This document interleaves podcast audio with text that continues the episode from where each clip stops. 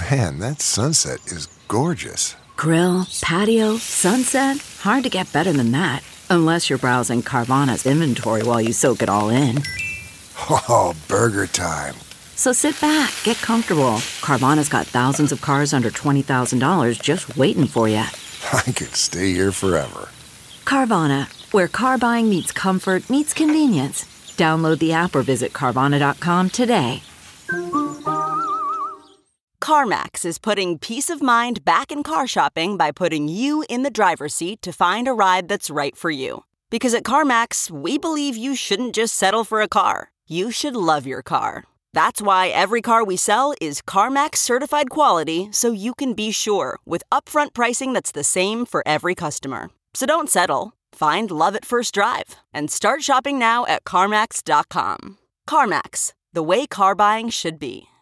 Okay, before we start the show, I got to tell you about something super duper important. In case you're not aware, we produce four daily podcasts every damn week. That means a new show every Tuesday, Wednesday, Thursday, and Friday. Now, you might be asking yourself, where the hell is this mysterious Friday show on Apple Podcasts and Stitcher and Spotify and all the rest? Well, that's because our Friday After Party podcast, with all of its revealing discussions about sex, drugs, rock and roll, and politics, is only available through our Patreon page. So please help support this show by subscribing to our Friday After Party podcast for just $10 a month. That's bobcescashow.com or just click the all caps Patreon link beneath the logo at bobcesca.com. And now let the cartoons begin.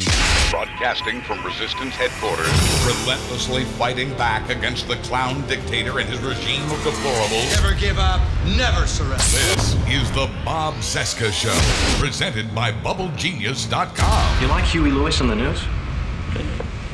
They're okay. Their early work was a little too new wave for my taste. But when sports came out in 83, I think they really came into their own, commercially and artistically. The whole album has a clear, crisp sound and a new sheen of consummate professionalism that really gives the songs a big boost.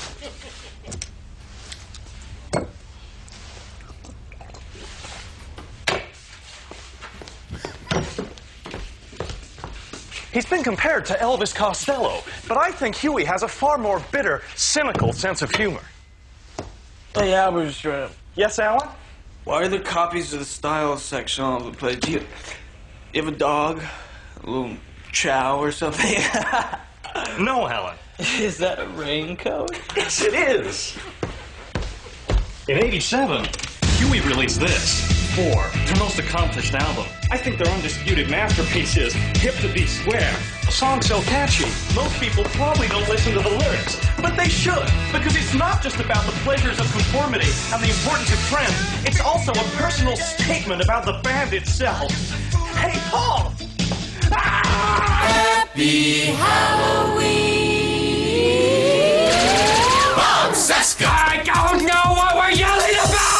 about! Bob Cesca Show.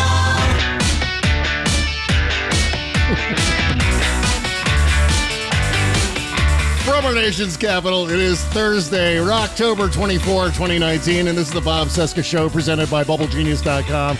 It's the greatest soap in the universe. Hi, what's up? What's happening? My name is Bob. Hello, Bob. Hi, day 1008 of the Trump crisis, day 31 of the impeachment of Donald Trump, 375 days until the 2020 presidential election. And let's bring in the goddamn goth ninjas.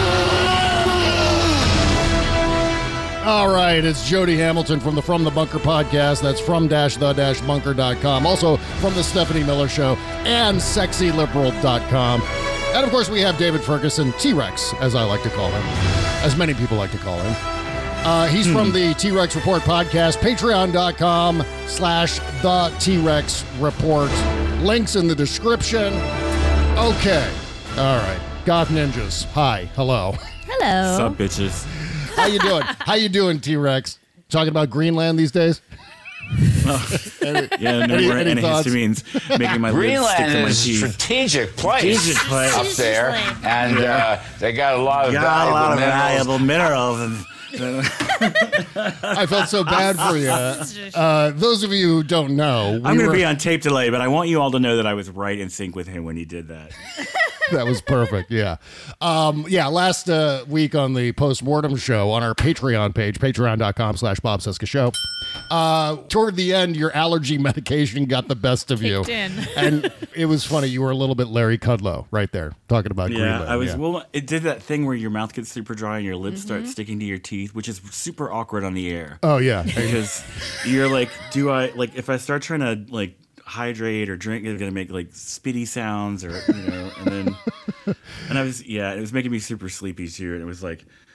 Uh, yeah, I got a lot of valuable minerals. got a lot of valuable and, minerals uh, down there. Strategic place. Uh, yeah, um, it was kind of like this. God bless the United States. United States. That a little, just a little bit. Who did? Was it last night? I don't know. Some recent night of some, and all the hours of MSC, MSC are kind of running together. I don't know Yeah. if it was Ari Melber sitting in for, you know, uh, Whoever. I can't think. Yeah. Yeah, Chris they were talking- Matthews? they were running Yeah. a long list of uh, Trump's geography mistakes. Yeah. Oh my God. Oh, God, you know, and mispronunciations and just him saying things weirdly. And it was all the things that we listened. And so I'm sitting here, I'm doing them along with him. Yeah. You know, just like I used to be able to do the the Comey thing when he, he you know, when he told Lester Holt, we could all do that. You know, Russia, this Trump and Russia thing is a made up story. Yeah. That's Uh, right, We could all do it along with him. Russia, yeah, uh, that's very much a Brooklyn. Bernie Sanders does that all the time. Like he refers to Kamala Harris as Kamala. Uh huh. Kamala. Well, I have I have English friends that pronounce vodka vodka. Vodka, yeah. But only if it's between vowels. Okay, this is interesting. and then Kennedy's used to say Cuba They used- instead of Right. Cuba. Well, I mean, John McCain would say Washington. Right. But we got to put a blockade around Cuba. Uh, There's phantom R's jumping into all these politicians' speech. What is that about? It's just it's a Brooklyn thing It's because Trump is from Brooklyn, uh, Bernie Sanders No, is from, from Brooklyn Queens. or Queens, whichever. It's all the same. Don't Oh talk to my New God, Yorkers I about know. that. I'm Oh so- man. I'm so sorry. Oh, the mail you're just gonna get. like- Oy vey. the Queens Yeah. bros are going to come after me. Yeah, Um, okay, well, speaking of all of that, Donald Trump yesterday said that he's going to build a wall around Colorado. Yeah. which is which is news. I had no idea that this was in the works, but here's Donald Trump yesterday. I think he was in Pittsburgh or somewhere where he was doing another rally, and uh, this is what came out. New Mexico, which I think we're going to win. You know why we're going to win New Mexico? Because they want safety on their border. And they didn't have it. And we're building a wall on the border of New Mexico. And we're building a wall in Colorado. we're building a beautiful wall. A big one that really works. that you can't get over. It's a, the beautiful wall part is is funny to me also. That when, it's he, when he's gone, when it's finally over, Yeah. that's going to be the thing that like will still make me grind my teeth until I go to the grave. If I outlive him, you know, I, Yeah. please God, don't Mm. let this president. Like, yeah, I'm crossing myself. Yeah, anyway, yeah. just his weird use of the word, beautiful because he's only got 250 vocabulary words, right? Mhm. Tops. Right. Yeah. And beautiful, it's just like it's you know a piece of chocolate cake in Eiffel, you know Eiffel Tower. Or Well, you remember when he first just- used that in reference to the wall, he was talking about uh, building the wall and then creating a big beautiful door in the wall. That was his that was his initial usage of beautiful. Now the whole wall is going to be beautiful. I've seen pictures of this wall. I see no evidence of beauty in the wall that he's putting up. That just doesn't exist. But you know when he starts Look in- at everything else he's ever made. This is just like the '90s version. He's you know Mm. consistently about 20 years behind the aesthetic curve. Yes. Right. So in the '80s, he was like Mr. Vulgar. '70s, Mr. Like you know, gold wallpaper. you Yeah. know, and now He he's still moved on to his yeah. '90s sort of matte black but still glossy face. he wants his wall to be black and shiny and spiky with, you know, alligators and dragons and bats and monkeys in the moat. And fuck them. Gators and snakes. Sharks with frickin' laser beams. Yeah, gators. He wants gators and snakes around his Two wall. reporters in Washington, and they said President Trump started screaming, ranting, and raving.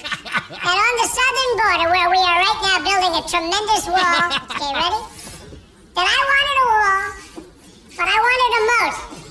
A moat, whatever that is. Not a word I used, but they used it. Mm. A moat. A moat. And in the moat, Yeah. I wanted alligators and snakes. That's the ultimate time Alligators Trump. and snakes. The tu- the uptuning thing really has wheels. I mean, I think that needs to go like across all forms of media. I know, Like, everybody from Lawrence O'Donnell to you know Chris Hayes. To everybody just needs to start like every time they play a Trump soundbite, they need to jack up the the, the pitch. Tiny Trump, like man. Tiny Trump across America. I think we need to start the movement where every I feel Trump clip. strangely safer when I think of him Trump. as being four feet tall. Yeah. You know. well, you know what he has to start to do when he's naming all those states. He was naming New Mexico. He's going to build a wall uh, in New Mexico. He's building a wall in Colorado now. Evidently, he needs to. And then he said he was building a wall in Texas too. Well, whenever someone starts naming states on a stage, I want to go. Right, like Howard Dean in 2004. We're going to Colorado. We're going to build a wall in Colorado. Then we're going to build one in New Mexico. then we're going to Washington to take back the White House. Oh man. In hindsight, I've got to say, I mean, what further evidence do we need of our completely morally bankrupt, stupid, corrupt, shallow establishment media? Yeah, I know where that you're that going. one tiny second was able Mhm. to destroy an entire, you know, a man's entire Yep. career. Yep. In one fell blow. I mean, that is so shallow and so trivial and so like just off the map, stupid. And if a Republican had done it. You know, Fox News would have just like replaced the audio with the sound of King Kong or something, and you know, like yeah. I mean, in, in the history of presidential politics, this is just another in a long line of quote unquote egregious trespasses by candidates that eliminated them from being president, like George H.W. Bush checking his watch during the uh, debate, or Al Gore sighing and, and talking about uh, uh, whatever it is, a lockbox. And this is disqualifying behavior by a presidential candidate. lockbox. Do you remember the name of the bill that he was supporting as far as the lockbox goes? Do you remember the name? It was one of my favorite No. names of a piece of legislation. It was called Dingell Norwood. Round of applause. Dingell Norwood, Dingell. Norwood. Yes. Hurrah for Dingell Norwood. Um, yeah, so Donald Trump building a wall in Colorado. Meanwhile, I've got to give some praise here. We got to give some love to Cory Booker. We don't talk about Cory Booker a whole lot on this show. And I'm not sure exactly why, because I've always kind of liked Cory Booker. But Cory Booker was speaking at the National. record- What's has a that? What? Doing some things with pharmaceutical companies that were not. He's he's dropped all that money. loan- I mean, he um, did that. He dropped did? all that. Yeah, a while ago. Yeah. Oh, good. Right. I just Yeah. there's been things in the past that he's just been. I hear that tab cracking open Yeah. over there, all the way from one coast to the other. Ladies and gentlemen, the brown Mm-hmm. sounds of 1976. Um, So yeah, so Cory Booker was speaking at the National Press Club uh, yesterday, and someone from Breitbart asked him a question about apparently about I think it was about Joe Biden and Joe Biden's use of lynching like 20 years ago or whatever it was, which obviously is irrelevant in the context of the current president of the United States using that word right damn now. And that's the point that mm-hmm. Cory Booker makes. This is one of the great Cory Booker Dude, they spent like 16 hours googling to try to find something to catch somebody on. Yeah, you I'm know, sure they they found did. Joe Biden quote from 25 years ago, and they were like, "Ooh, ooh," you know. I mean, Yeah. that's all. You know, and then somebody cracked open another Mountain Dew and see. Uh, so Cory Booker made this exact point, which is that two wrongs don't make a right. Duh. This is what we learned in kindergarten, for God's sake. Let's take a listen to this. Hi, I'm Penny Starr with Breitbart News. Um, back to the lynching What for is one this? second. This Bart that is bright. Um, um, It's, a I've name. It's, named, it's named after a person, Andrew Breitbart. Is there? Oh, really? I didn't Yeah, know that. okay. He's trolling And her. Who was Andrew? He is. He was probably the pioneer of c- uh, citizen journalism. Oh, that's fantastic. Yeah. And So- are you a citizen journalist, or do you get paid for your job? I'm a journalist. You're a journalist. Yes. Okay. Real quickly, back to the lynching question. She's not. She's not even a citizen journalist anymore. So how do you like that? I, I love it now. Cory Booker is owning the Trumpers. That's what's going on right there. Since Trump tweeted and there's been a lot of outrage expressed, there's also been a lot of reporting on Democrats have used that term over and over when Bill Clinton was being impeached and other times. Can you comment on that, please? Yeah, I don't know if you know this, but um, there have been a lot of Democratic racists in the past. Uh, and I'm talking about people that have used that word in recent history. I'm going back to George Wallace and, and the like. And if every time we call out Donald Trump for behavior and the first response is, look at the Democrat, that's not going to solve the problem. He is the President of the United States of America. Words matter. And excusing him because some Democrat used the same word, we weren't taught those morals on the playground for There crying out loud. Yep. Leadership is about accepting responsibility for your actions. And he uses language that divides, demeans, and degrades on a regular basis. Have Democrats used language that have divided, demeaned, and degraded? Yeah. But he is the president of the United States. Mm-hmm. And so, do I have a level of accountability for him? Absolutely. And at a time that people are trying to score political points by dividing us along racial lines, at a time that I have journalists come up to me and tell me about their spouse, this one journalist said to me that their spouse was crying the other day because they're afraid to speak Spanish in public. At a, at a time that a president can't condemn white supremacists, or even say at a time that the majority of our terrorist attacks since 9 11 have been right wing terrorist attacks, the majority of them white supremacist attacks, and our president isn't even willing to recognize that as a problem? Oh, I I guess. Wow. I was waiting for a little bit more on that. That was Well, awesome. okay, okay, Yeah. Cory Booker. Yeah. That was awesome. Good How for about- him. How about them apples? Yeah. Yeah, good for him. Yeah, that was uh Stuck it right to that Breitbart reporter, and it couldn't have happened to a better person, right? Uh, no kidding. You know, and I gotta say, I'm I've been disappointed in Cory Booker on the national stage, and I'm not just talking about his actions or anything like that. I'm disappointed that he hasn't done better because I thought observing him, especially when he was uh, mayor of uh, Newark, he was mayor Yeah. of Newark, right? Newark, New Jersey.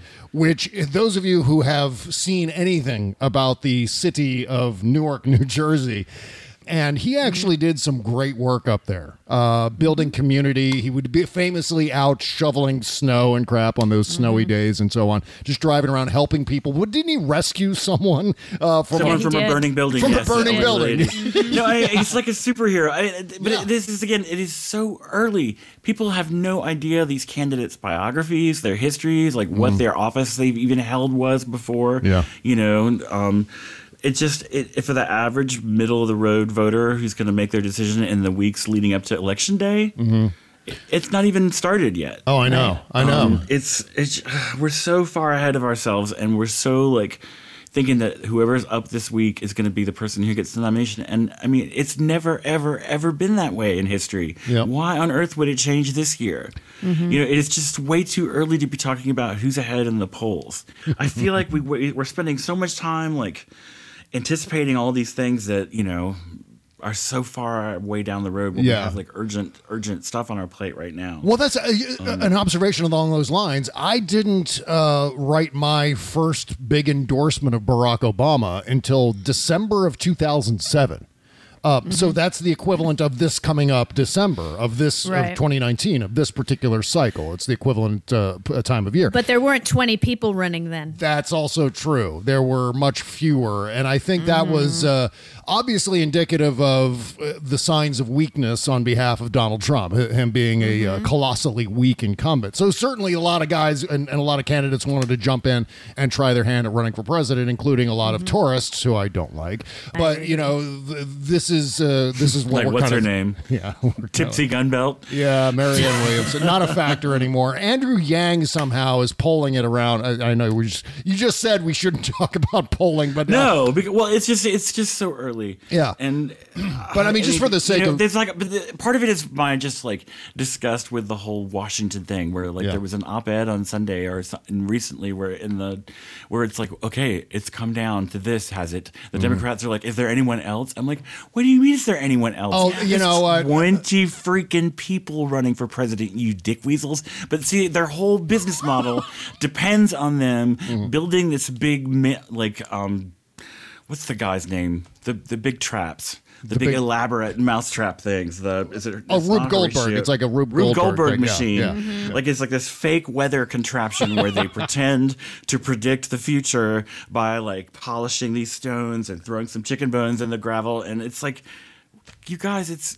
I mean, I understand that what's happening now is hard to look at. Yeah. And that doing your actual responsibility as investigative journalists would be a lot. You'd have to get up and walk downstairs and make some phone calls, maybe. Well, you know what But- this is that this whole thing with oh the Democrats are all dissatisfied with the current field, so let's see who's still on the bench. Is it Michelle Obama? Is it Hillary Clinton? Is it John Kerry? We don't know. But this is entirely, and I'm sure you've seen uh, both of you have seen the reporting on this. This is a, like a Chris Cillizza, David Brooks kind of invention that they throw in every year. Four years ago, it was Al Gore, for example. When is Al Gore or Joe Right. Biden four years ago was going to jump in in the fall, right? He was going to come in and save the uh, field of Democrats, give people a you know a moderate alternative or whatever the justification was at the time. This happens every year. Guys like Chris Cillizza, guys like David Brooks, they all operate on a script. Okay, what what is it? It's October 24. Let's talk about all the other Democrats. The That could get Democrats into in this. Disarray. Democrats in disarray. Absolutely. also this is all very good for John McCain. It's also being pushed by Steve Bannon Mm. and Breitbart and and, and right wingers going, yeah, Hillary Clinton's getting in because she's on a book tour. Yeah, right. That is absolute 100% bullshit. Hillary Clinton is not going to run for She's president. not. She's done. Michelle Obama. I'm pretty sure there are fewer things that on earth Yeah. that Hillary Clinton would rather not do in 2020. I than know. Run for president. She's got grandbabies. She's got, you know, Yeah. like the holidays are coming up. Yeah. No way. I would be putting my feet up, eating fondue. Like, have at it, America. You had your chance with me. Yeah, Uh-huh. I, I if you how- liked it, then you should have put a ring on it. you know, like, bye. I love that you throw in a, a fondue as if uh, Hillary Clinton. I can see Hillary Clinton just sitting there eating fondue just by herself in the woods. Uh, so uh, moving along here, uh, over to uh, oh yeah, I wanted to mention this too. The Wall Street No, I'm Journal. going to stay in the woods with a fondue pot. That was nice. I don't even know. You have to have a really long extension cord or something like that. Uh, Sterno. Yeah, Wall, Wall Street Journal, uh, the editorial board wrote a, uh, and I, I, I don't have it in front of me, but I wanted to mention that they wrote an editorial in defense of Donald Trump, obviously, saying basically that he's too inept and incompetent to be worthy of impeachment. Like this is the Don Jr. defense. Like Don Jr. is just too stupid to understand that he was colluding with Russia. So let's just let that go. He doesn't Right. know. So let's just because he's incompetent and Donald Trump is incompetent, so he can't be impeached. How cruel would that be? Yes, and everything will freeze between now and Inauguration Day 2021. And Yeah. He will do no further damage on the government if we just leave him in place unchecked. No, why on Mhm. earth? Yes, the poor s- stupid thing. Let's leave him there to continue to wreak havoc. Right. Like a, you know, I mean, Yeah. Talk about a loose cannon. He's like a loose toxic weapon. Mhm. It's just, just sort of gassing his own people on a daily basis. Yep. But anyway, Well, yeah, and we got to talk about uh, the Republican stunt yesterday and uh, the rules for the House of Representatives when it comes to impeachment investigations. Judge Napolitano. Uh, had something to say about what happened yesterday outside the House Intelligence Committee uh, SCIF and all those guys marching into that place. What did they order pizza when they got in there? They're tweeting.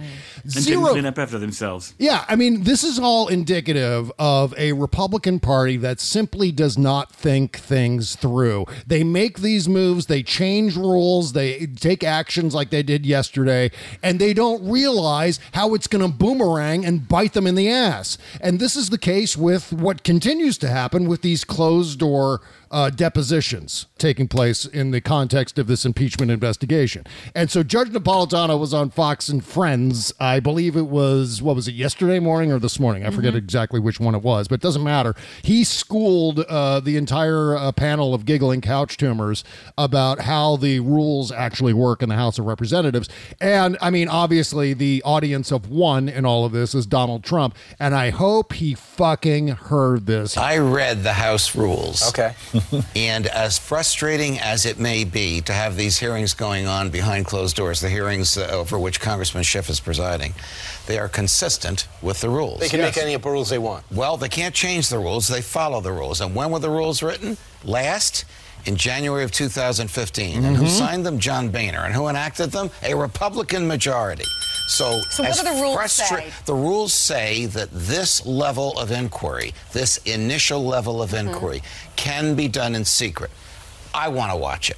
I am dying to see if Me John too. Ratcliffe's cross examination of Ambassador Taylor was as aggressive and successful as Republicans claim it is. Uh, John Ratcliffe is a serious, a former serious trial lawyer who knows how to cross examine. We didn't get to see it. So, what happened in the Nixon impeachment. My former boss, I was his page in the House of Representatives, Peter Rodino, instead of holding the hearings in secret, interviewed the witnesses in secret, not by the committee, but by the staff. Congressman Henry Hyde, same thing in the Clinton impeachment. Witnesses were interviewed in secret and then presented in public. Congressman Schiff, with a different set of rules, chooses to do the initial set of interviews in secret. Secret evidence doesn't work in this world. So eventually there will be a public presentation of this at which lawyers for the president can cross examine these people and challenge them. This is like presenting a case to a grand jury, which is never done in uh, in public. So I get it. The Republicans are frustrated and they wanted to make a point, and they made their point. They might have made it. but but this is just the not the most effective way to show uh, uh, respect for what your colleagues are doing. On the other hand, Okay, uh, half of the Fox News audience is going fake news. The other half is doing the Edith Bunker reaction, which is this. Right. Oh. It's like the Edith Bunker double take. Oh, that's how this all works. And Oh, oh, shit, this was John Boehner. Oh fuck him. We hate John Boehner anyway. That, I mean, I'm, Right. I'm just well, I just want you to imagine how they would react. I want you to imagine the condition of Tucker Carlson's terrified little white boy butthole if AOC had gone storming into a SCIF with her cell phone live broadcasting on Twitter. Do you? I mean, can you imagine the tantrum that they would throw? Oh It would yeah, be like- yeah, exactly. Well, that's that's a, and it wasn't exactly the cream of the crop yesterday when you looked at that crowd of dunces and Lord, Yeah, no. dunderheads. And the funny thing is, is many of them. In fact, uh, I want to say somewhere around thirty, or yeah, around thirty. I think it was a couple dozen, maybe, of them actually were sitting. On the committees that are involved in the testimony that was happening in the SCIF. So, any number of them, Jim Jordan, for example, could have Uh-huh. just walked right in there per the rules and Mm-hmm. enjoyed the testimony and, and done whatever he needed to do in there. Judge Napolitano was talking about John Ratcliffe was in there. They are treating their own supporters like the idiots, naive morons that they are, Mm-hmm. knowing full well that no one's going to go look up the rules. They're going to take this at face value. Oh, yeah, the Democrats are keeping the Republicans out of this hearing, and it's closed door just for the Democrats only. Oh, and by the way, let's make sure not to tell anybody that, yeah, all the Republicans that sit on those 3 committees mm-hmm. oversight, intelligence, and then the mystery committee. I forget. forget what's, what's the third Yeah, one? The Uh, mystery machine. Uh, there's, financial uh, services. Is it Yeah, financial, that's services? it, Yeah, financial exactly. services. Mhm. Um, yeah, all the Republicans on those committees were entirely welcome to be in there and to Uh-huh. participate in the SCIF hearings. And they just pretended as if that wasn't the case at all because Uh-huh. they've got nothing else. I mean, 47 I think it was kabuki for the Fox News cameras. Oh, of So course. they look like they're at least trying to do something. well, I'll They also wanted to be arrested. They wanted to be arrested for the visual of seeing the Democrats arrest him, which is as much as I wanted them to be arrested, because Yeah. as far as I'm concerned, they broke national security. I mean, all Their sorts dads of would get them all out of jail anyway. But the thing is, is they wanted to be arrested, and Pelosi probably went, "Don't do it, don't do Mhm. it, don't do it." Yeah. She was at her f- fucking brother's funeral yesterday when they did this. By the way, Mhm. Yeah, let's talk about arresting these guys. I have to emphasize how much, like Jody, I would love to see uh, Matt Gaetz thrown into the holding cell at the Capitol Police headquarters. That would be a wonderful thing to watch. You know why? Because I'm a fucking podcaster, and it would be enjoyable for me. I am not the chairman of the Intelligence Committee. I am not the s- Speaker of the House, and these members of Congress are trying to carry on a serious and sober proceeding. And if you think the Democrats are weak because they didn't arrest uh, uh, Steve King and Louis Gohmert yesterday. You're out of your fucking mind because what they are doing right now with this impeachment, this is only the fourth time this has ever happened. They are on their way to doing something for only the second time in American history, which is to actually impeach someone and send that president to a trial in the Senate. This is an amazingly strong move by the Democrats to do this. And if you're worried that they look weak be- just because they're not playing into, they're not feeding the trolls, you you got to focus on the priorities here. You got to focus on the levels of the political discourse and all this, and know that yes, we can scream and stomp and yell and fantasize about Republicans being arrested, but Nancy Pelosi and Adam Schiff, they need to take this as seriously and with as much mm-hmm. sobriety as absolutely possible. Because as soon as this turns into a giant political shovel fight That's mm-hmm. when independents start to walk away from impeachment support. That's when some moderate Democrats start to walk away from impeachment support. And that's where the whole thing falls apart. Trust me on this. you know, mm-hmm. I, again. Although I, I, if I was the chief of that committee, I would order the cell phones of everyone who was not supposed to be in that SCIF yesterday confiscated. Yeah. And any evidence that turns up on them related to well, anything. Mm-hmm. Yeah, You I mean, know, it would they'd all be be liable for. yeah, I mean, it would be immensely satisfying to see like uh, Adam Schiff going around confiscating Louis Gohmert's cell phones. I mean, it would be great video, and it would be fun to see him get trolled that way. But that's just me fantasizing because I have the luxury of doing that. Those of you who spend all day on Twitter like I do, that's fun to talk about. It's fun to fantasize about uh, Republicans getting thrown in jail overnight because they did something stupid. But in the real world, in the context of actually carrying out this extremely delicate process, they have to play as above boards as possible. And in fact, they are, as Napolitano said, they are following the rules to a T. We, I mean, again, I repeat this uh, a thousand times over. Uh, you know, the rule always is don't feed the trolls. And while we Mhm. sometimes succumb to that, and I know I certainly do, probably Can we feed them poison? probably not a good idea arsenic. for Adam Schiff, right? But I mean, again, 47 Republicans were allowed to participate in those hearings per the rules that were made up by John Boehner and the other Republicans. And that is yet another point where the, again, the Republicans make up a set of rules. And then as soon as the Democrats play by those rules, well, the Democrats are violating due process of the mm-hmm. President of the United States. I mean, it's a staggering amount of intellectual violence that they're engaged in right now. Yeah, um, he called. I mean, the president coordinated that whole deal. You know did. that, right? That came out this oh, morning. Oh, yeah. He was like, he told them. To, I mean, what's awesome to me is, you know, there were only 24 of them Mhm. out of the entire. I mean, how many? 170 something. How many Republicans are in the House of Representatives right now? Uh, it's 190. 435. Oh, 190 uh, Republicans? Yeah. 194 or something like that. Is Right, it 194? like that, yeah. yeah. yeah. I can Wow, look your it kung up. fu is good. Um, uh, I- I'll double check while you're talking. but I got it. you know, that's how many didn't show up. Yeah. Right. Whatever that minus 24 is. Mhm. Uh, so That's true. and they were just like, I'm not going on the record busting into a, a SCIF. Yeah, Which I still yeah. imagine as a boat through an underground cavern to a one eyed wizard's tiny island in the middle of an underground lake where you ask him one question anyway. Yeah, they violated the I SCIF. love that. That's so funny. And the one eyed wizard won't come back to the island now. 197 197 Republicans in Yeah. the House of Representatives. 234 there you go. Democrats, 197 Republicans, one And only independent. 24 Yeah.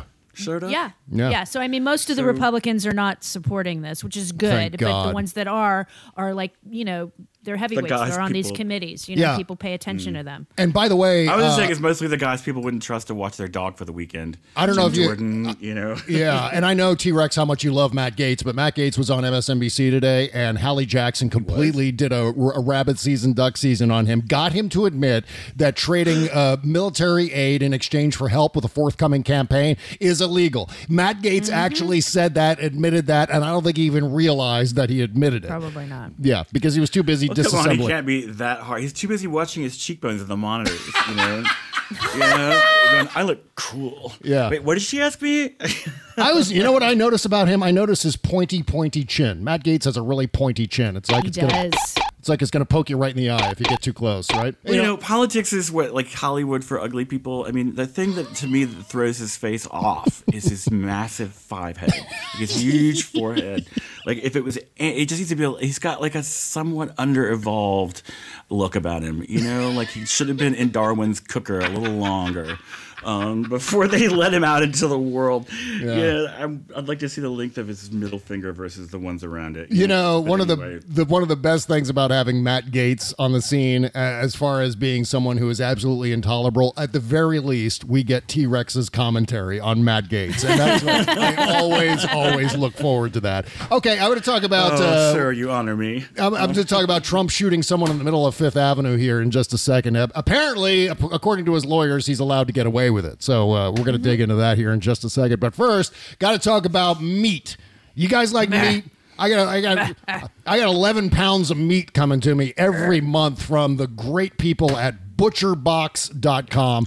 Um, I eat a, a, a like a metric ton of meat every day of, of protein products. So I'm I'm really super picky about where I get my you know, meat. But thanks to thanks to Butcher Box, I don't have to worry about getting quality meats anymore. Uh, I can get uh, amazing meat delivered right to my door, and every month I receive a selection of the very best meat without leaving my house. All of Butcher Box's meat is free of antibiotics and added hormones. We're talking about again 11, 11 pounds of meat. That is an amazingly large batch of meat right there, enough for 24 meals. I'm also able to customize my box so I can get exactly the meats that I want. So if you don't particularly like red meat, I mean, I noticed someone on Twitter was saying, Bob, I'd love to buy from Butcher Box, but I don't eat red meat. Well, good news. They've also got pork products. They've also got uh, chicken that you can order too. All kinds of other meat products that don't involve red meat that you can get from Butcher Box.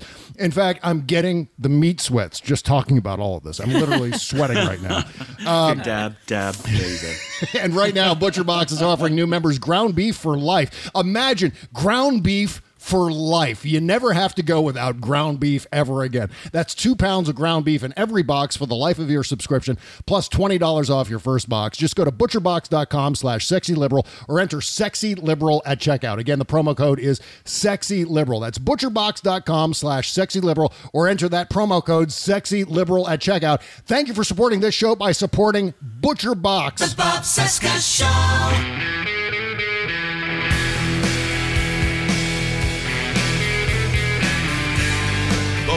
Bob Cesca Show. Yeah. Right. I don't know why I'm into that today. Oh, by the way, this is uh, the great Quivvver. It's Quivvver with three V's in it, right? As I sit by the spot that lingers with me. I always say every time I hear Quivvver, and uh, last uh, Tuesday on Tuesday's show we played Rebel Queens, and one of my fantasies is to have a double bill of uh, Quivvver and Rebel Queens playing a uh, playing a show in my house as loudly as possible. That'd be the best. Uh, BobCesca.com if you want to submit. Links in the description for all of our great indie recording artists. And uh, got to make sure to support all of our indie recording artists. It's a big deal here. We're trying to make some waves for all of these amazing bands, all these incredible recording artists, including David Ferguson's uh, Compromat US. I don't know if you've decided on the name yet, but. I love that. We're just waving that up. Don't even bring that up, Bob. It's just so complicated, and I, have, I still no, I haven't decided. Although I have two other names I'm thinking about. Oh yeah. What What are the suggestions? Maybe people can vote in the comments. Sistema. which is the Sistema? Russian word for the system. Yeah, it's Oh, actually okay. the name of one of the companies that was uh, bought by Rosneft. Oh, Putin Rosneft, yeah. ally- yeah, Mhm. Rosneft. But Sistema means the system, and it's what they call the system under which people use compromat and other means to undermine people that are close to them or even far from them to all jockey for position, and nobody knows who's got what on who. Yeah, And wow. It's just constant hell all the time. Not it just bad. sounds like my nightmare. But Sistema. Sistema. That's um, option number one. Option number two. Cargo cult. Hey, you know what? I kind of like that. I kind of like that one. I kind of like that one too. I also like that you could use like a C squared for the symbol. You know, like um. Oh yeah, but yeah. Yeah, Do- that- that- everybody knows what a cargo cult is out there. I don't This know is what something it I is. became fascinated with in college. Like, Mhm. well, okay, so down in the Pacific Islands, they found they went and they found islands that had never actually had any face to face contact with the West or outsiders, but they had seen some planes go down. Yeah. in the Pacific Mhm. fighting, and some of them washed up on the beaches, and they had built Like houses shrines. out of They them? had built. No, they had built like palm and bamboo versions of them. Oh, I see. like, Yeah. To oh. make these holy sites that are like, oh, we now we worship the plane. So they worship the plane and they made all these sort of bamboo planes to copy the plane. And Wow. it was like this. Yeah, it's like, and they were worshiping like bits of cargo and stuff that they washed up on the beach because they were gifts from the gods. And it's like this whole cult was worshiping the detritus of this World War II that was washing up in their little bay as like this, you know, this spiritual like, series of gifts from heaven mm-hmm. because they didn't have any concept of the outside world, and then like this huge hulk of a washed up, you know, aircraft. Wow, I- I had no up on their beach, and they're like, "Ooh, that's really cool. Let's make a church for it." Yeah. you know, it must be a gift from the gods. It's a huge insect bird thing. Um, yeah, uh, and it's dead. Wow, maybe they'll come back if we build lots of them, so they'll see more. You know. So anyway, that's what a cargo cult is. There's a couple of them. Oh, very cool. I, I like that name. But it's what I feel like America is now. Yeah. Like we're worshiping these bits of detritus and flag parts that wash up on the beach while, you know, having no real concept of the rest of the world or what's going on around us. How about Detritus as the name of the band? How about suicidal pigeons? No, I literally met a suicidal pigeon years ago. Oh, really? I'm not kidding. This poor eh, this poor bird was in the middle of this road, and I was seeing a house. I was looking for houses at the time, and this pigeon is literally in the middle of the road. And so I went and I picked it up and I put it on the sidewalk so it wouldn't get run over. Mhm. And then it just crawled back out in the middle of the road. I'm like, you're suicidal. Yeah, maybe the pigeon was waiting for Donald Trump to shoot him in the middle of the road. Yeah, that was this was 1993, so Oh, a okay. little early. Yeah, maybe a little bit, maybe a little bit early. Yeah. Uh, so Donald Trump's lawyers in this case uh, up in uh, New York City, where the Manhattan DA is suing to get Donald Trump's tax returns. Donald Trump's lawyers have been, uh, or I, I think this is the case. I think this is the tax return case that they're arguing that Donald Trump is immune from all accountability when it comes to committing crimes. While he's president of the United States, he is absolutely immune. In fact, the lawyer was asked by the judge. Can he shoot someone in the middle of Fifth Avenue? Is that really a thing? And then get away with it and not be convicted? And the judge said, "Yeah, that's." Or the uh, lawyer said, "That yeah, that's what we're arguing. we're arguing he can do you anything." know that was all night. He was praying that wouldn't happen. That was not a predisposed outcome. He's like, please don't let him bring up the shooting in Fifth Avenue thing. So please, please, please, please, please. It's my big day in court tomorrow. I get to Yeah. face the judge, and he goes up to the judge. Is like, so about this Fifth Avenue thing, and he's like, oh, is that what you're saying? He's like, uh, yeah, yeah. Yeah. I, was, I don't know. For some reason, I picture Keanu Reeves, Reeves playing this part. Um, well, he said, yeah. So the judge asked, I'm talking about while in office. Nothing could be done. That's your position. The judge is named Denny Chin. And the and the lawyer Consovoy says, that is correct. That's correct. kinda yes. stammered, It's not though. like a permanent kind of immunity. It's like a temporary thing until he's out of office. Until he's removed. He was very specific. He said the word removed, not voted out. So that's He a did? specific. Yes. Yeah. He said removed, not voted out, just removed from office. That was very specific wording. But he did stammer a little bit when the judge asked him that. He's like, Oh, well, uh, you, but, uh, You wi- you This, could you right? do you wi- you want That you, was uh, you could do so. may- maybe not the best tactic by a lawyer to proceed uh, answering He a question there like all that. night, going, "Please don't let the judge ask me that." It's like the one thing that's hanging out there. Like, I have no response to that. Please don't let the judge ask me. And it's the first thing out of the judge's mouth. I Are you sure? Literally the like, "Good morning, Council. Are you t- saying he could shoot someone? Yeah, he's like, "Uh." So Thom Hartmann had an interesting take on this, uh, and it was you- his brother. Oh, it was was it- his brother who was his brought it up. It wasn't Okay. Mr. Hartmann himself. He uh, he he did give credit where credit was due. And basically, what his brother posited yesterday to his to Tom, he said, "What if you know a Democrat is gets into office in the White House with a Democratic you know vice president, and the Democrats win the Senate, hold on to the House." He was specific in naming people. I'm not going to do that because of the flame wars. But so we have a Democratic president, vice president, Senate, House. We have the whole thing. Yeah. And the president decides to go into the Supreme Court one afternoon with an AR 15 and blow away the five conservative judges, Mm-hmm. then puts his gun down, goes to the Oval Office, presents his five new nominees. Mhm. To the Senate, that gets confirmed because he can't be arrested while Of he's course. in office. Right. Then, um, so these new five liberal justices are now with the four other liberals. So, yay, we've packed the court. And so he decides, you know what? I probably should do some time for this. So he resigns. The new VP now becomes the president of the United States. This previous president does get convicted and gets, say, life instead of what he, sh- he or she should get, which would be, you know, the death penalty, depending on the state that this happens. I don't know if Washington, D.C. has that, but regardless. Yeah. Um, so life in prison for mowing down five Supreme Court justices. But the new president goes, you know what? I'm just going to pardon him. I think. I mean, uh, it can go that far. It could. I mean, if if a- a president cannot be tried for a capital crime, no. a president was arrested though. Ulysses S. Grant was arrested Oh, he was. You know what? I didn't know that. That's one. in 1872. smoking weed. no, Wow. it wasn't that. Park. No, it was 1872, and he Mm-hmm. was arrested at the corner of 13th and M. Um, and he was technically speeding on his carriage. There were a bunch of, a bunch of like you know hoity-toity guys at the time loved Yeah. to speed down uh, 13th. Wow. And um, so this one cop, a Civil War vet, a black guy, on top of it all, pulled him over the first time and gave him a warning. Mr. President, please don't do this. This is dangerous. People are trying to cross the street and other carriages, yada, yada. This is dangerous. Wow. Well, f- a few weeks later, he does it again. So this cop says, sorry, sir, arrests him, takes him to jail. The president had $20 to bail himself out. So he got out, and then him and the other uh, guys that were, you know, arrested for this were fined for their crimes. Wow, I had no idea. How do you know this? Yeah. Because it's it's history, and I'm actually Because reading it. yeah, she's intelligent and she It reads sounds like she was there, you know, like yeah. I was there. I am well, that the cop, he was a Civil War vet, a black guy, great guy. He was a great guy. wife, His name such was William kids. H. West. Uh, he had fought in the Civil War. That's it. That's is that is that real? Did you just make it's that up? It's real. No, it's damn straight. It's real. Well, I know that. I mean, the arresting part is real, but William H. Yeah. West, that's real too. William H. West is his name. Uh, the the the officer that arrested him was oh William my H. God! West. Wow, wow. The, Okay, we're J- just Jody gonna let Jody Hamilton, you are the hour. Yeah, you are a fountain of incredible information. You're Well, like I have to hat tip to Thom Hartmann because he taught me this too. Oh, but then I I, looked it up just to make sure.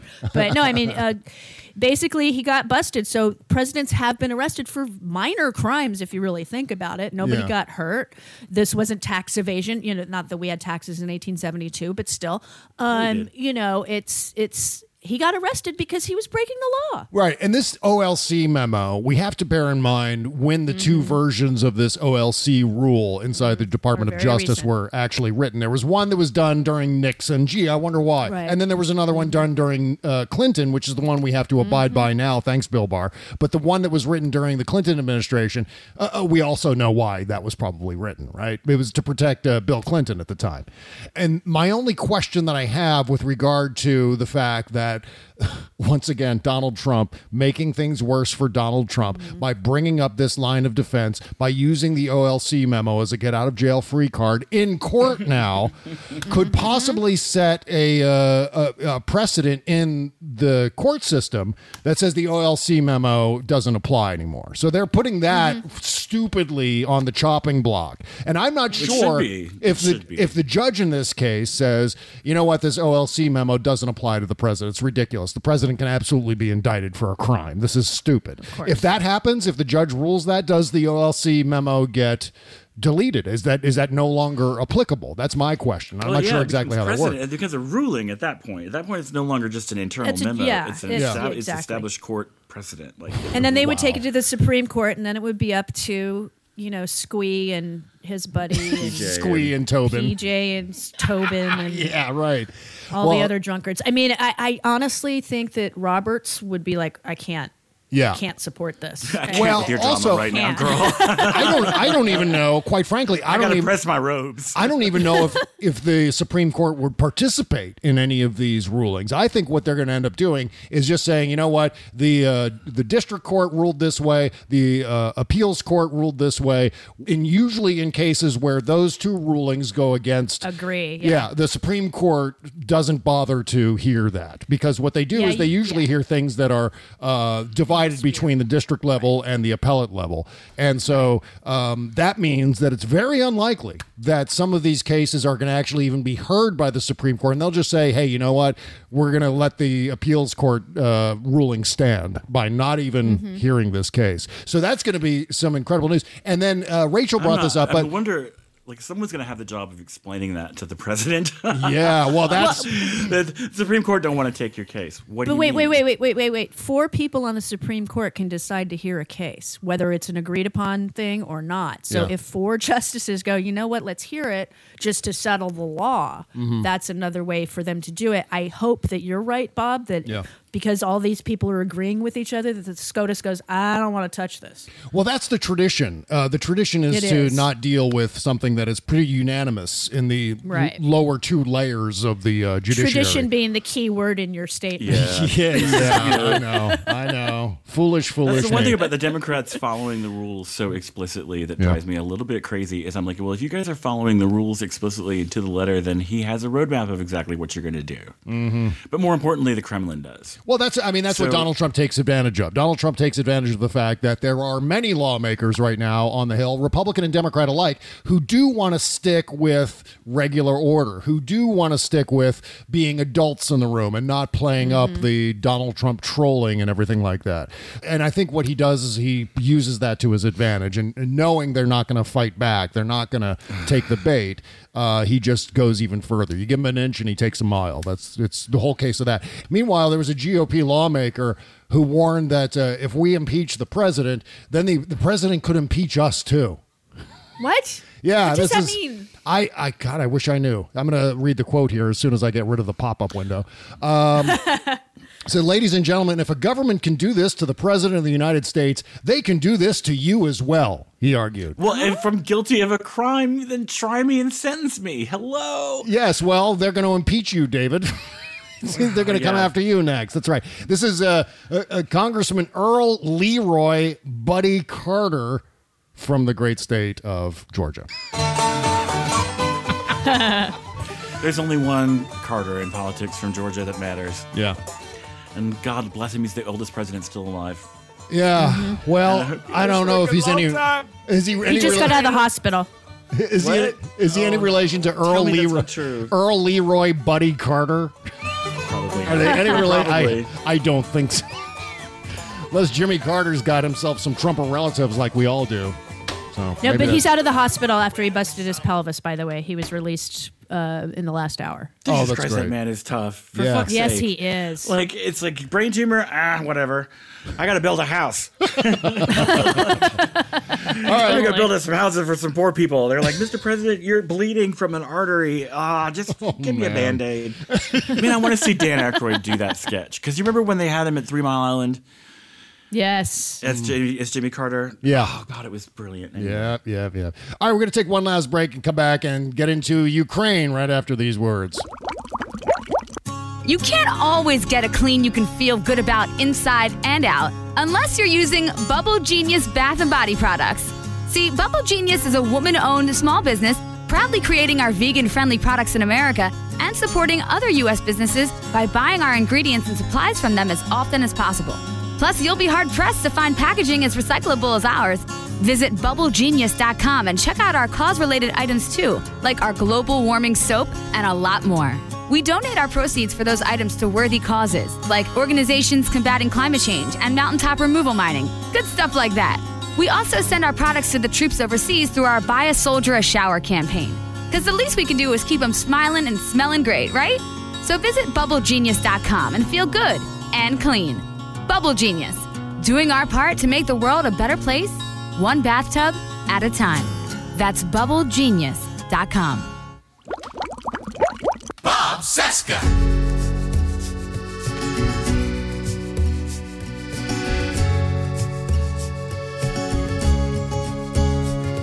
Well, I'm gonna get through this world the best I can, if I can.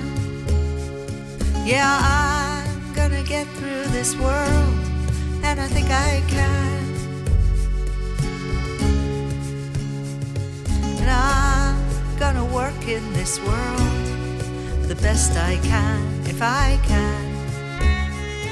Yeah, I'm gonna work in this world, and I think I can. This is uh, Lisa Gutkin and a song Really called good. "Gonna Get Through This World." It's from her uh, "From Here On In" EP. Link in the description. Words by Woody Guthrie. Music Shut by uh, Letha Gutkin. Yeah. What? I was just gonna say no. I was just that Woody Guthrie wrote it. I was amazed because it's such a I don't know. I was thinking this sounded like Stephanie Miller music to me. I can totally see her like putting her feet up on the desk with her badge showing, you know, glass She's of a- red wine in her hand. It's a tough world, man, but I'm gonna tell it. So, so you It's get white like wine. you're dedicating this to Stephanie Miller. That's good. Best Yeah.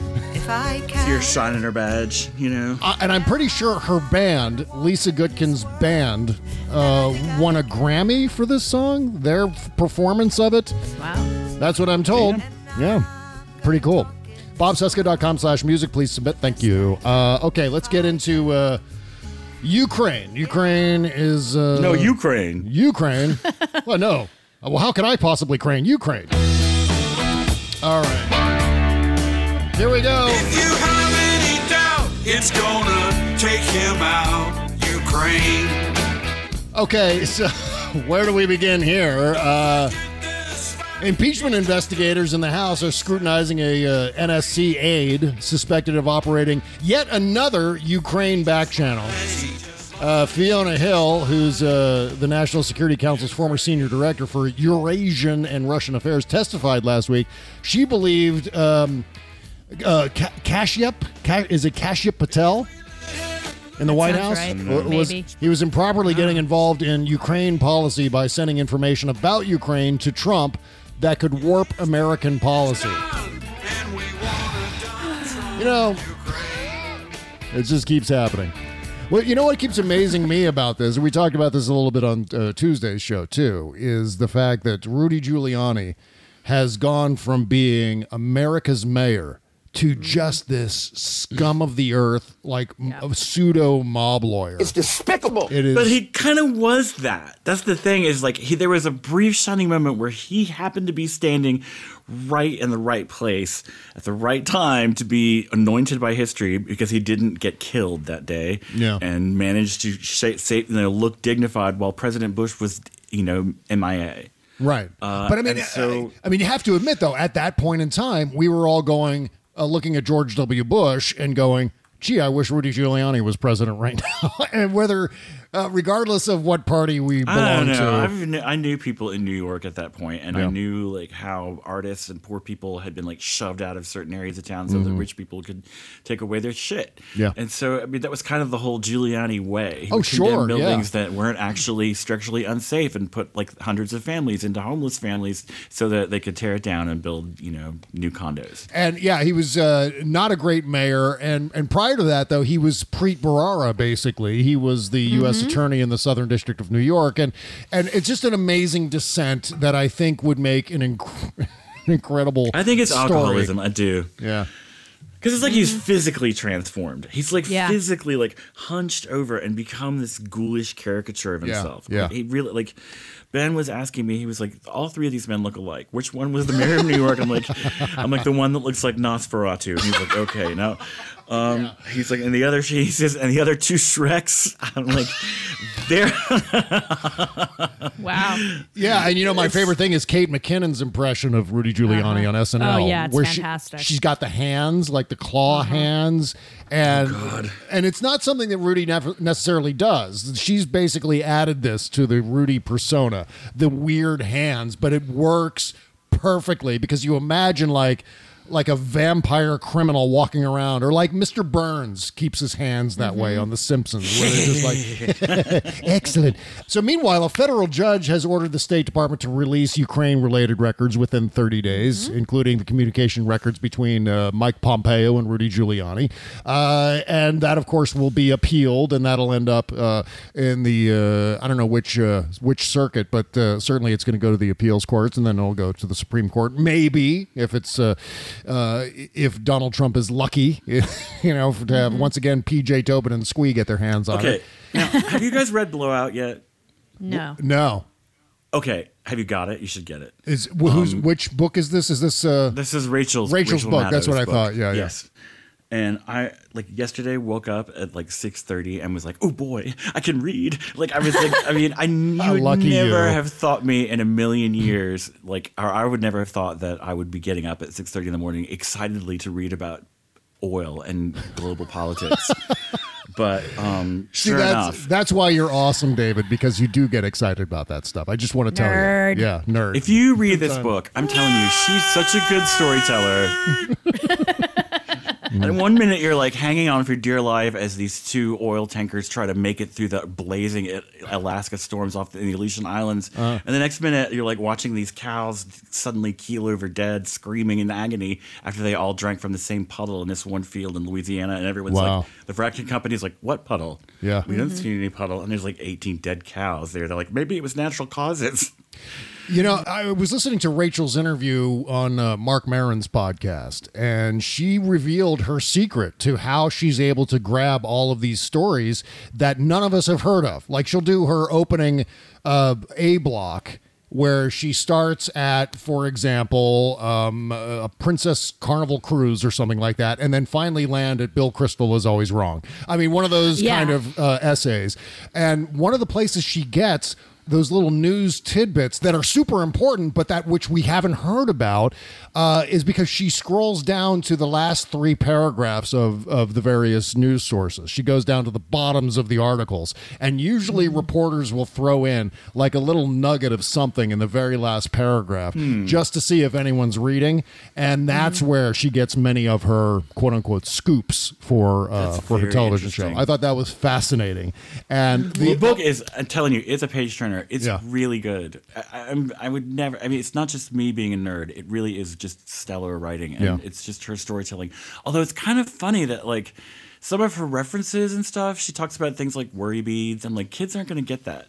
She's like environmentalists and their worry beads. I'm like nobody under 55 knows what worry beads are like But see, Or that, that using makes the term me- fire sale i'm like nobody knows i'm not even sure myself what a fire sale is That's why Google exists, where you can, if you see something like that, look it up. It will enrich your life to know of things that aren't from your generation. I think that's an important thing. I'm glad that she's putting in those references too. It's pretty corny at parts, but it's kind of adorable in that way because it really is like having your really super smart like relative, like Yeah. your favorite aunt or uncle, like sitting down and telling you this crazy story, and like you know everyone's like, "Come to dinner, sit down." And you're like, "No, I'm just." He's going to tell me about what happened in Houston after that. You know, like you know what? You know what I'm blown away by is that someone has time to read. I've got a copy of David McCullough's 1776 that I purchased for myself to eventually read five months ago, and it's been sitting on my desk unread in all that time because I just I wish I had time to read books anymore. I just sounds about as exciting though as r- dental work. I mean, well, you gotta you gotta when you got remember- a big corker of a book like that. When you've got a huge multi-volume like tome or something, you got to start with like a little slim Stephen King book like Misery. Oh yeah, well, Or, 1776 you know, is a short book. It's not a gigantic Ah. uh, multi-volume. I was thinking it's one of those big horse choker Civil War things. You no, no, but I, again, again, I you know, the I only need to explain my uh, interest in this book with this. And that's why, of course, I'm reading that. Of course, I I wish I was reading that book. I'm trying to read that book. Uh, meanwhile, Ukrainian President uh, Zelensky has already was already concerned about pressure from the Trump administration to investigate Biden before he took office. So this blows away. This is from the AP. This blows away Donald Trump's excuse that Ukraine didn't know about the quid pro quo. Obviously, they did know about the quid pro quo because now Zelensky has confirmed that. Meanwhile, Ukraine also knew that Trump had frozen $391 million in security assistance by early August. And that disclosure that the Ukrainians knew of, the freeze by early August, corroborates one of my favorite words to try to pronounce the claim that made, made by the CIA whistleblower complaint. Trump and his allies have repeatedly claimed there could not have been any quid pro quo because the Ukrainians didn't know the assistance had been blocked. Yes, they did, you goddamn liar. You know, the other thing, and this will uh, segue nicely into uh, Syria. Um, Donald Trump keeps saying that we've recaptured all of the ISIS prisoners who escaped. And no, Jody, we absolutely absolutely haven't. In fact, our envoy to Syria was testifying in the Foreign Relations Committee uh, in the Senate, and he said that we have no idea where the ISIS prisoners are. This is Donald Trump's appointed envoy to Syria, who's testifying before the Republican Foreign Relations Committee, saying, We don't know where the ISIS people are.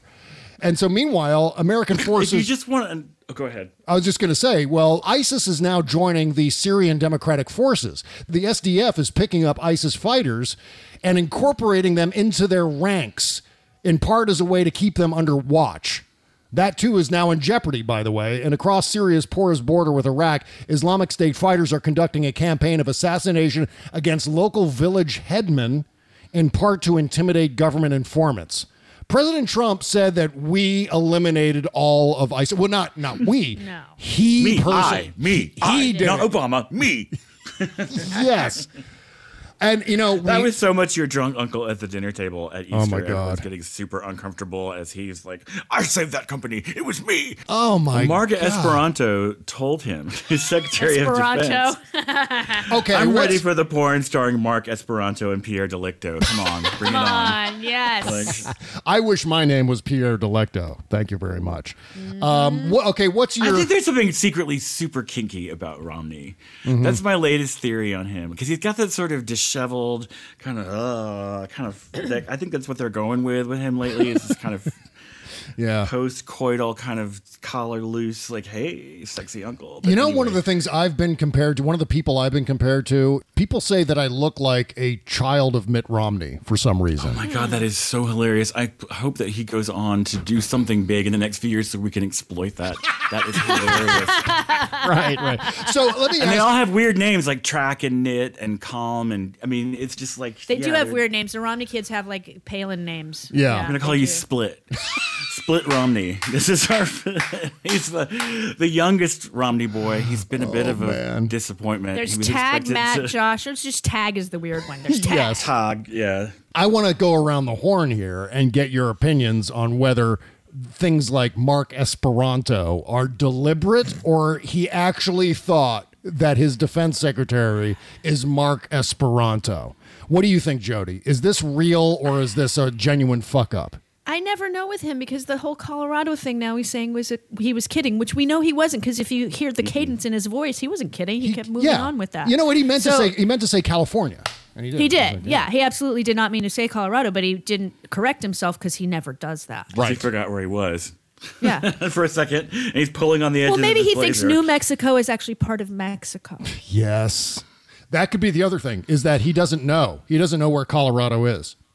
Yeah, He thinks maybe hmm. Colorado borders Mexico. And it's entirely possible. I don't think it's he knows. entirely possible. he doesn't know where Ukraine is. He certainly didn't know where Alabama was there for a period. of Alabama. Alabama. Alabama. Right. Alabama. And so, what do you think, T Rex? Is this deliberate? Is he deliberately misspelling these things in his tweets? Or No, I think it's pure chaos around him all the time. It's just Yeah. carelessness. It's just like because yeah. I've like sent tweets to people without realizing that autocorrect had fixed something strange in it and made Oh, it yeah. like completely incomprehensible. Mhm. And I just I feel like that's actually how we know it's him and not one of his social media monkeys because uh, he's just like hammering keys or yelling at somebody and they're m- tapping it out as fast as they can while the limo rolls and somebody else goes you know like calls in on the phone and here's Roger Stone wanting a loan and Yeah. yeah.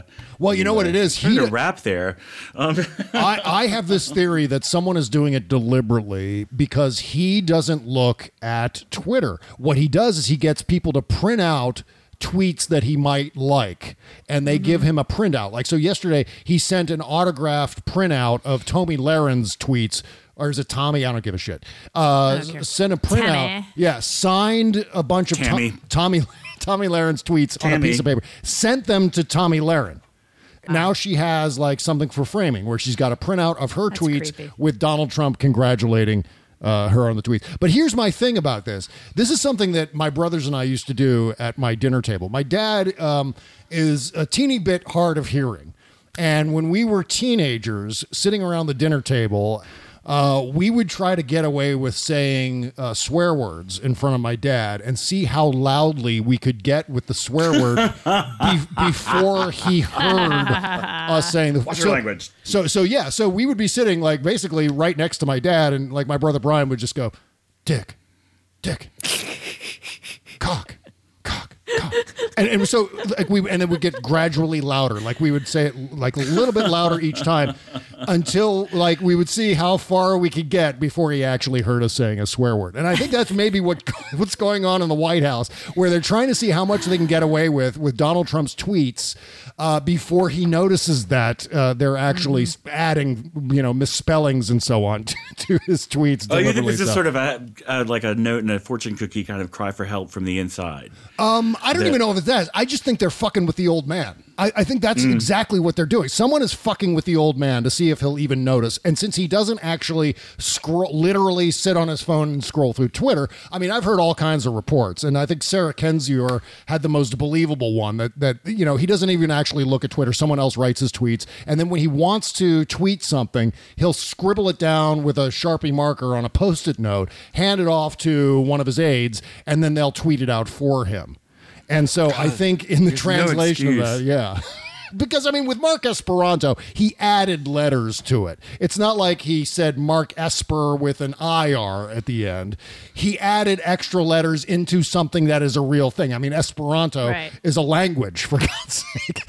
And uh, I, I can't possibly believe, and I know he It's goes. autocorrect. Autocorrect. I mean, somebody fired that off just really fast without Yeah. thinking. They were like, you know, I'm sure that, like I said, I'm sure it's constant chaos. There's constant noise. And everyone's yelling Yeah. at you, and someone's like, "Get something up on Twitter right now! I need to turn this news cycle." Rah, rah, rah. You know, like Yeah, Um, I, I mean, I, I I could not stand to be anywhere in the vicinity of the mayhem that is circulating around him. It is so opposite and contrary to everything that I find comfortable and easy to deal with. I just can't deal with chaos uh, in a setting like that. That would be maddening. In an office that we it's like it's like he's got like phantom screaming babies that he takes everywhere. Yeah. I mean, there are it's it's like madness in there. Uh chimps. It's like this constantly. Exactly. I mean, it's unbelievable. Okay, so let's see. What are we talking about here? Uh, oh, we're wrapping up the show. That's what that music means. I should figure that out by now. You're smart. I know. I'm really on top of things today. Uh, Jody Hamilton can be found at from dash the dash bunker. My name's Eric. Oh yeah, by the way, we've got the Eric Derp of the week coming up on the postmortem show. Oh, good. That's at bobcescashow.com, patreon.com slash bobcescashow. You can use either one of those addresses. They'll both take you right to Bo- the- our Patreon page uh, uh, at bobcescashow.com or patreon.com slash bobcescashow. You can also go to bobcesca.com and click the all caps Patreon link. That'll take you right there. Thank you. And if you want to sign up for $5 a month, that'll get you the postmortem show, which is coming up right after this music finishes playing, but only for people who have subscribed at our Patreon page. Meanwhile, David Ferguson, speaking of Patreon, can be found at patreon.com slash the T-Rex Oh. Report. His book, his podcast, you want to get it all because, well, you can never get enough T-Rex, can you? And the answer is no. None. None more none, more T-Rex. None more. None more. Yes. Meanwhile, Sexy Liberal Podcast Network, of which this show is a part, uh, as well as uh, Jody Hamilton's From the Bunker podcast, Stephanie Miller's Happy Hour. Uh, I'm skipping over several here who have who are no longer with the Sexy Liberal Podcast Network, so I can't mention them. Sanity with John Fugelsang show, Frangela's amazing show, Rude Pundit, and uh, oh yeah, yeah, uh, Jackie Schechner. We talked to Jackie Schechner on the interview show yesterday. She's starting a new Wonky show, Donk. Wonky Donk, with uh, Hal Wonky Sparks. Donk. Yeah, that's going to be an it. amazing, amazing Love podcast. Uh, and uh, and so many more. Dana Goldberg has a podcast uh, too on the Sexy Liberal Podcast Network. So please support all your favorite Sexy Liberal podcast shows. Is that even a thing? Podcast shows, podcasts. So support all of your sexy favorite Sexy Liberal podcasts by uh, uh, five uh, five star ratings and reviews. You'd think I was doing this for the first time today, wouldn't you? You would. Yes. All right. See you on the after party tomorrow. Bye bye. This is Frangela, and we host The Final Word with Frangela and Idiot of the Week podcast. And if you enjoyed this episode, you'll love our show, where every week we talk about real news, real funny. So come on over and listen to The Final Word with Frangela and find it at sexyliberal.com and on iTunes, Stitcher, TuneIn, and everywhere else you get your podcasts. And today's show has been brought to you in part by the Election Ride Home podcast. Uh, someone's going to challenge Donald Trump for the White House, and the Election Ride Home podcast is dedicated to figuring out who that someone, or maybe even multiple someone's, hello, Tulsi, fucker, will end up being. I don't think the sponsor wants me to say fucker in the context of Tulsi Probably not. No. Probably not. Let's try that again. Not a good idea. Hey, the Election Ride Home is a podcast dedicated to figuring out Who's now gonna never gonna get it done? end up running against Donald Trump. Every day at 5 p.m. Eastern, veteran journalist and This American Life contributor Chris Higgins catches you up on what happened on the campaign trail. Who's up, who's down, what issues are getting traction, what do the polls say. It's a 15 to 20 minute show that keeps track of all the latest and summarizes it so you don't have to be nervously refreshing Twitter a thousand times a day. So if you want to catch up on what you missed on your way home, search your podcast app and subscribe to the Election Ride Home podcast. Thank you.